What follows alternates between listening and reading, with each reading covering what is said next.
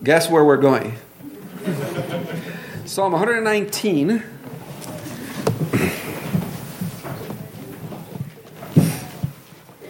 We're in the Pe section of Psalm 119, verse 129.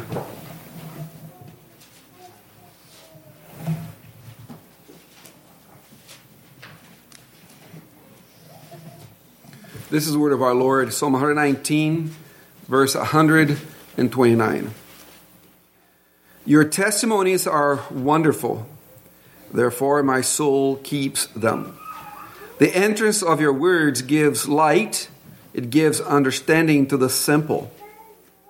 I opened my mouth and panted, for I longed for your commandments. Look upon me and be merciful to me, as your custom is toward those who love your name. Direct my steps by your word, and let, let no iniquity have dominion over me. Redeem me from the oppression of men, that I may keep your precepts. Make your face shine upon your servant, and teach me your statutes. Rivers of water run down from my eyes, because men do not keep your law. This is the word of our Lord. Let us pray together. Father, we pray that you would bless us as we consider this portion of your word. We pray that uh, your Spirit be working in us to grow in love with you as we meditate upon your word. For asking in Jesus' name, and we say, Amen. There's a theologian by the name of Herman Bavinck. He's a Dutch theologian, uh, late 1800s, early 1900s, a well known, renowned theologian. We could say one of those that are very difficult to read, but uh, worth you know, taking the time to, to work through his, his works. And uh, he wrote a four volume systematic theology um, for, for pastors, for training men, for seminary. And he thought that that should be also a version for the layman. And he wrote a one volume systematic theology book for the layperson on the pew uh, called The Wonderful Works of God, based on Acts 2.11. The title is based on Acts 2.11 in which he goes systematically through the different doctrines of the Bible and so on. Um, still not the easiest thing to read, but if you um, gra- grab it, it's worth one of the, one of those books worth your taking time to re- read through. Why am, I mention, why am I mentioning him? Well, the great works of God is the title of his, his book. And he could, have, he could have very well written the book based on Psalm 119, verse 121, and change the title slightly to the great words of God. Because God's works and words always go together. As a matter of fact, all God's work, which in theology are considered his work of creation and his work of providence, are accomplished by his words. Remember how he created the world? He spoke and how does he sustain the world, which is also that's the, the, the, idea of providence. Hebrews 1 3 tells us, or 1 and 2 tells us that it's by the word of his power that Christ keeps everything together. So all his works are based on his words, and the psalmist tells us that his words are wonderful. And if you stop and think about that, what he says in verse 129, he says, Your testimonies are wonderful. The Word of God is truly full of wonder.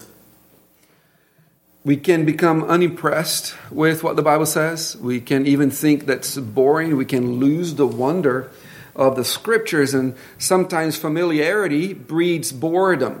We became so familiar with the, the Bible, some, at that times we might actually be bored by it.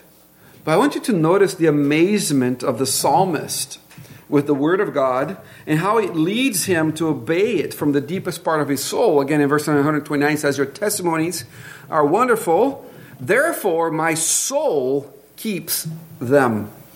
He, he's so at awe of the word of God that he can't help but obey those words from the depths of his soul. Think with me for a moment of the wonderful works that we read in God's Word. Can you think? Can you name some of them? What are the things that we read about? They're so wonderful in the Bible. Think about creation. Now we read Genesis one and two and say, "Yeah, God created the world. Okay, what else? What's for dessert?" And uh, and go on. And yet we have the account of this God who is transcendent, who exists outside of creation, who is perfect, who is in perfect fellowship with Himself, who exists in all His attributes, who doesn't need anything, decides to create, and He does that by just speaking. No exhaustion no, he, he doesn't have to, to uh, recharge his batteries. He just speaks and things come into existence. But every culture in the world has a creation myth. Some of them are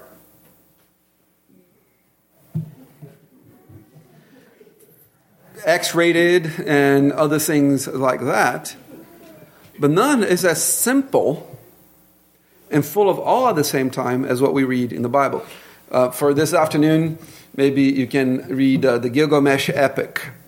That's the Babylonian uh, account of creation. And you're going to say, don't watch the TV version, if there is one, I don't know. Just read it because I don't know how they'll portray that in, in, in image. But it's nothing like what we read in the Bible. So we, we read the, the wonderful works of God and His Word in creation. It doesn't stop there. The flood, just a couple chapters later, where God, in His wisdom, decides to recreate the world. And yet, He saves eight souls by His grace, not because there's something special about those eight souls. By His grace, He saves those eight souls in the flood. Noah, his wife, you know her name, right? Mrs. Noah, and then the three kids and their wives, in the world turns upside down by the power of God. Say, I will speak and I'll bring devastation to this world. And again, most cultures have a flood account and wonder why that's the case. And uh, we live in society that tries to deny the veracity, the truthfulness of the flood, and yet every time that somebody digs a hole somewhere, the truth of the flood becomes evident, even though there's a refusal to admit uh, that. We read about the Exodus. And so we, oh yeah, the, the Israelites were in Egypt, then God delivered them, and then Leviticus comes and we're bored. And, if we stop and read what's there, that God, out of faithfulness to his promise to his people, provided a way out, a way that was not based on who they were, but who he was. He, read, he heard their cry, and he brought them out of Egypt eh, by parting a sea. Now, have you ever tried that? Have you ever tried hold water back with your hands? Yeah, God did that. People walked through dry land and we were preserved for 40 years. One thing we, we, we sometimes we miss these little details because we become so familiar. Do you realize that Exodus says that for 40 years or, or uh, they wore the same pair of shoes that they never got worn. They wore the same clothes and they never got worn. And some of you are saying, the same clothes for 40 years? I would prefer going to hell than doing that. But that's um, just the preservation of God, the wonderful works of God. And as you, as you think about it, as you just work your way through the scriptures, you, you think of Solomon's temple. Know, we read about it and we get bored because, oh, how many times do we have to hear about the decorations on top of the pillars?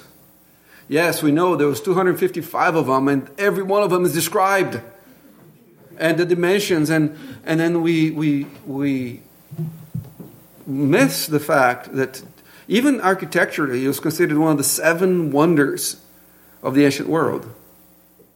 That's how great that was. Together with the Hanging Gardens of Babylon, together with, with the uh, Statue of Rhodes, and so on. One of the seven wonders of the world. And that, that was the place that God resided with his people. Have you ever read about the dedication of the temple? 1 Kings 8 and 9. And just try to picture in your head and smell with your nostrils, hear the, the, the noises of thousands of animals being sacrificed. And the bloody mess that that was. And blood is being poured all over and people are feasting on those animals for seven days. the magnitude of what's going on there.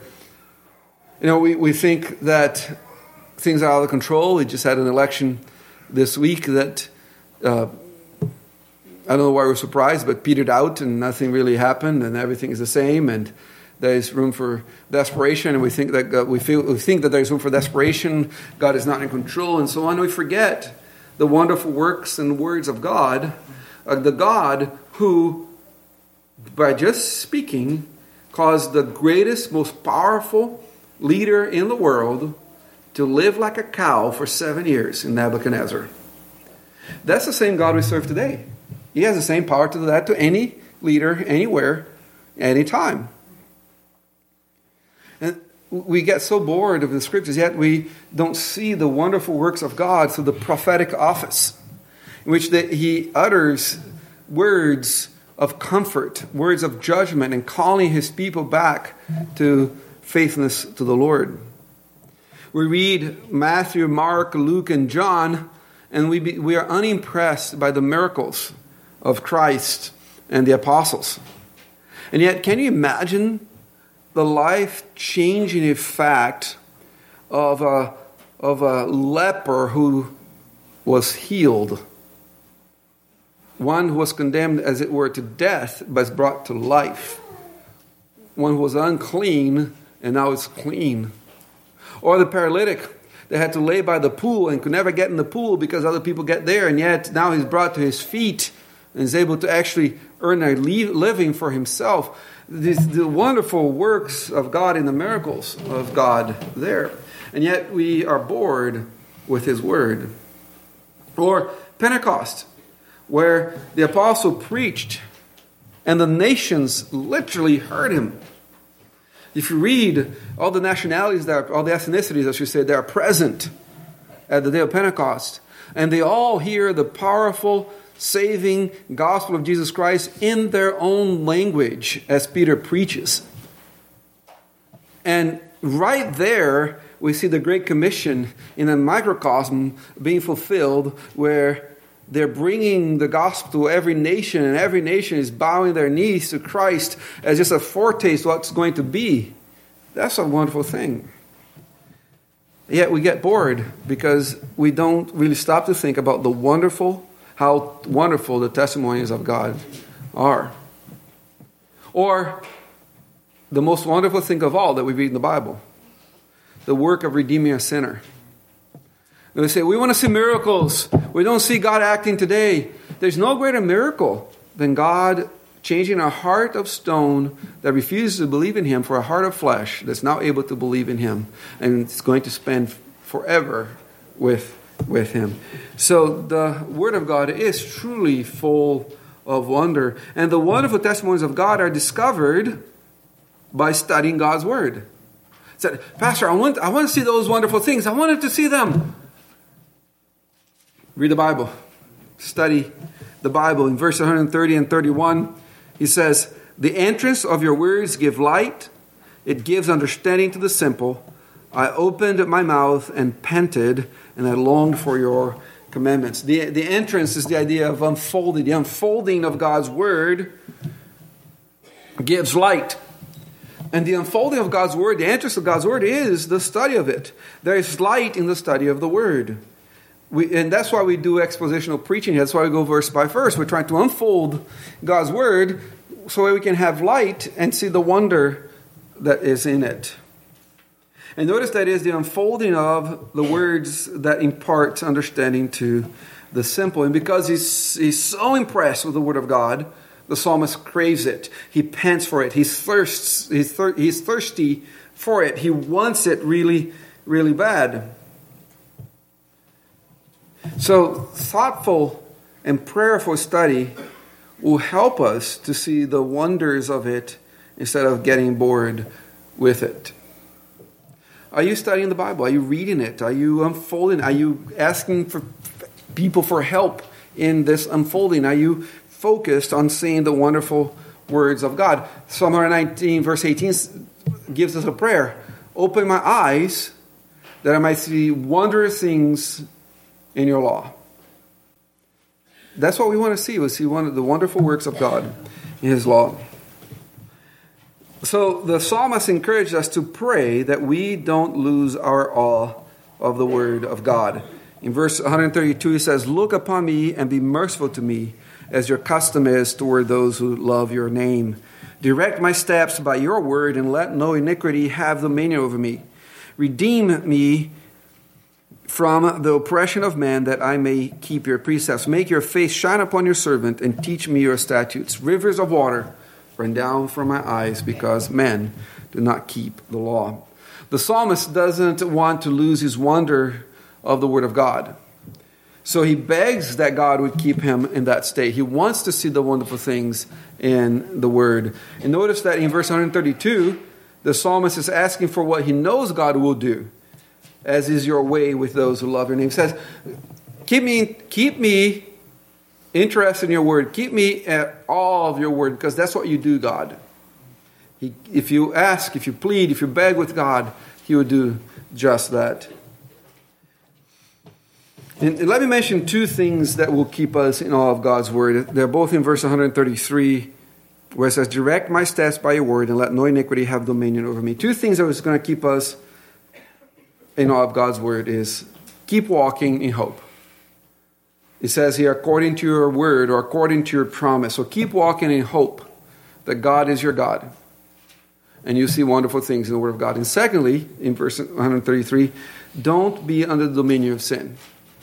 If you're bored with the Bible, if you can't see the wonderful works of God in the Bible, consider whether you are under the dominion of sin. Because that blinds your eyes to see the beauty of God. And throughout this psalm, the psalmist's motivation, the psalmist's motivation for his pleas for deliverance is his desire to obey the Lord. In 134, he says, Redeem me from the oppression of man, that I may keep your precepts. He doesn't want the oppression of the world to keep him from obeying God's word. So he prays for deliverance. He, he, yes, he wants to be delivered, but the main reason he wants to be delivered is so that he can continue obeying God's word. He doesn't want the persecutions, the oppressions, whatever it is he's going through to keep him from obeying God. For him, learning God's statutes is a great blessing. In 135, he says, Make your face shine upon your servant and teach me your statutes. Uh, the idea of of the face of God shining upon somebody is the idea of God's blessing them. And in the parallelism, the parallel structure here, we see that he equates God's face shining upon him and God's teaching God his statutes to him. For him to learn more about God is a great blessing that he's seeking. Not just deliverance, but learning more about God. God makes his face shine upon the psalmist by teaching him his statutes. And at the end, this is one of the only stanzas where we find the psalmist discouraged. Every other stanza so far, he was very encouraged by the end of it. But in this one, it ends with discouragement. And we find him discouraged because people around him were not obeying God's word. In 133, 136, he says, Rivers of water run down from my eyes because men do not keep your law. He, he's, he's saddened that people are not seeing the wonderful words of God. He's saddened that people are not seeing the wonderful works of God in the words of God to the point that he says that he's just crying hard. The rivers of water are coming out of his eyes because people are just not impressed with the Word of God. And that's part of being in love with the Word of God, is that you are saddened when others don't pay attention to it. The wonderful testimonies of God. Do you find them wonderful? When you read the Bible, when you read the Word of God proclaimed, when you read about it, do you find them wonderful? You're only going to find them wonderful if you are if you have a wonderful Savior. If the Lord has delivered you, then He's opened your eyes to see the wonders of His glory in His Word. Let us pray together. Father heaven, thank you for your Word. We pray that we would be so in love with you and with your Word that we would see, the, be, be at awe of it all. Uh, open our eyes that we might see wonderful things in your Word. For asking in Jesus' name, amen.